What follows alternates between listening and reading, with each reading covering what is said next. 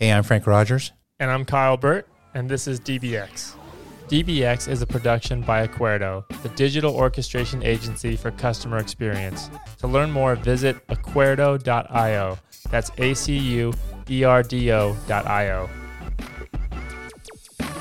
And Frank, I'll let you introduce our guest today because you and her go way back.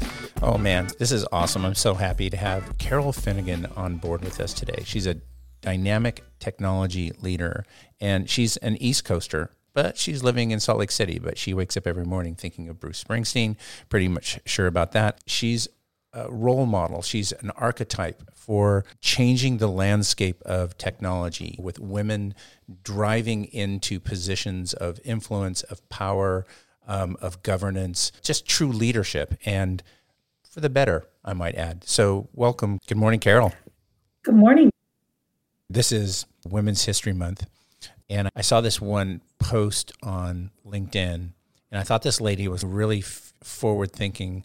But she says, I want to take the woman out of my title. She says, people could say, This is an example of a great woman CEO. She says, Yank woman out of there, just yank it out now. And then a bunch of people came out on the other side and they said, Whoa, wait a second. No, you need to be celebrating. I looked at it from a couple of different ways. One was the fact that I grew up in a family that was very matriarchal.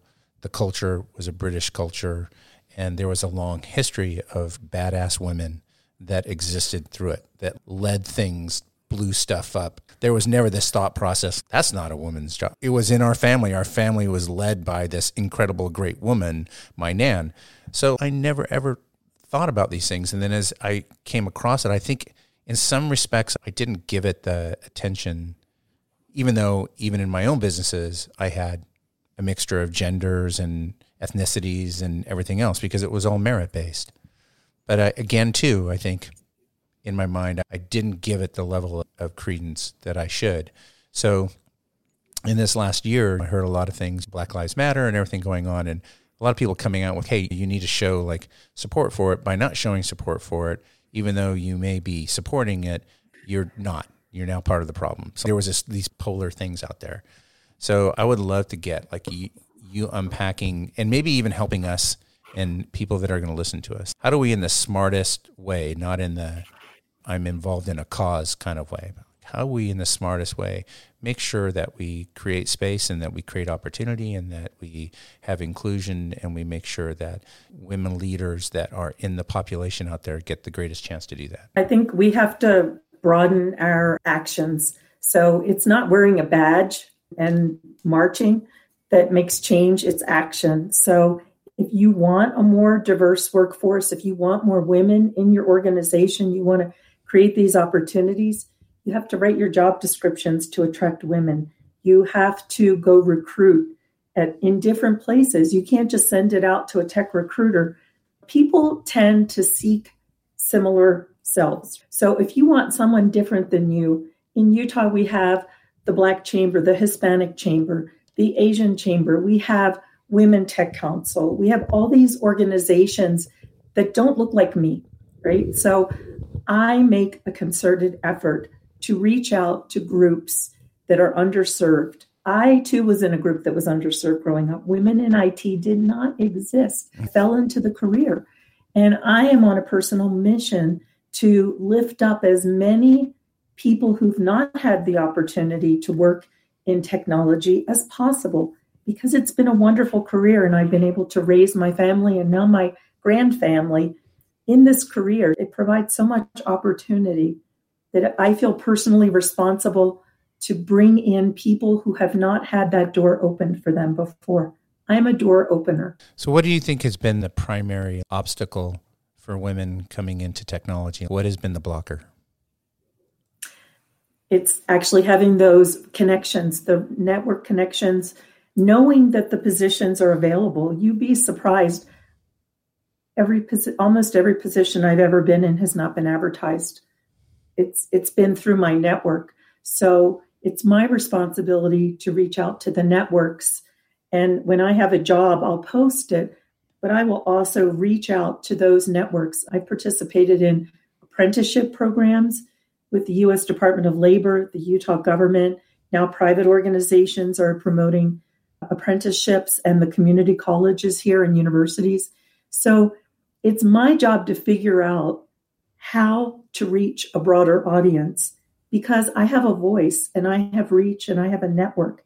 And I need to use that network to pull other people in who may not otherwise have the opportunity. Otherwise, it, we all stay in the same circle. Mm. We see this all the time. Probably more than 50% of the CMOs we deal with are female. More than 50% of the CIOs we deal with are male. This has been somewhat historical, but we know people across these two spectrums in those roles. There's really not a whole lot different in terms of what they're looking at, the nuts they're trying to crack. Approaches may be a little bit different, but that may be just that's part of the the influence of growing up in a gender pocket, so to speak. Do you think that's changing, Carol, or do you think that is something that you still see that's pretty sticky on the gender side in terms of this role equals this gender? I think it's become worse with the um, recent pandemic. There are statistics everywhere. The Women Tech Council just published a stat sheet. Women are falling out of the workplace in every area technology, hourly workers. Look at the burden that's been put on moms, single moms, women who were going to college, working, and again, their village fell apart. Mm. And so, children, home care is the priority, at least for me and the peers that I have. So, I think it it's even more important now. It was important before the pandemic. It is critically important now to reach out to underserved communities and lift them into these careers. That comes back to, like we talked about in the Digital Business Experience Weekly show, about having a support system. And we're not sitting here as I have this bucket of incredible data intelligence about all this stuff. We're just going off of kind of allegorical stuff that we translate as empirical. But your own experience is your own experience. And across the board, even to this day, the lion's share of what has to do to run a household and to manage the offspring, so to speak, falls to the woman in the family. Still, even to this day, even though the workload expectations of revenue share for lifestyle and everything is has changed, that one hasn't changed. Like that, that still backslides in that area. And so I didn't even think about that as you unpack as we go through the pandemic, how that has created down pressure and uh, created an obstacle because you don't have as much time to do these things, right? Because these things all take time.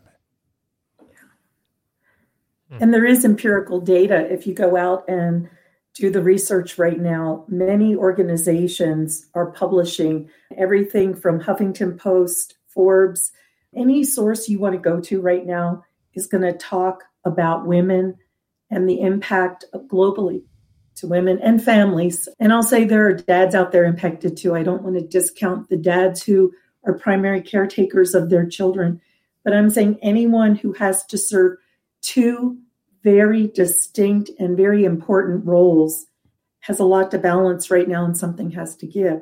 So those of us who have achieved the balance have to help those who have either fallen out or are still striving to reach that balance of having good employment, having um, a solid foundation for their family. We have to help everybody. It's it's imperative right now. Hey, it's Kyle here. Thank you so much for checking out this episode. If you did enjoy it, be sure to subscribe. And for video, if you're not already watching, you can easily find us on YouTube by searching for DBX or the Digital Business Experience podcast. Also, you can join our exclusive community of CX professionals trying to get to that next level. Text the letters DBX to 512 790 7226. We often do giveaways, VIP community events, and exclusive insights that we don't share anywhere else. So give it a go. Until next time, thanks for listening.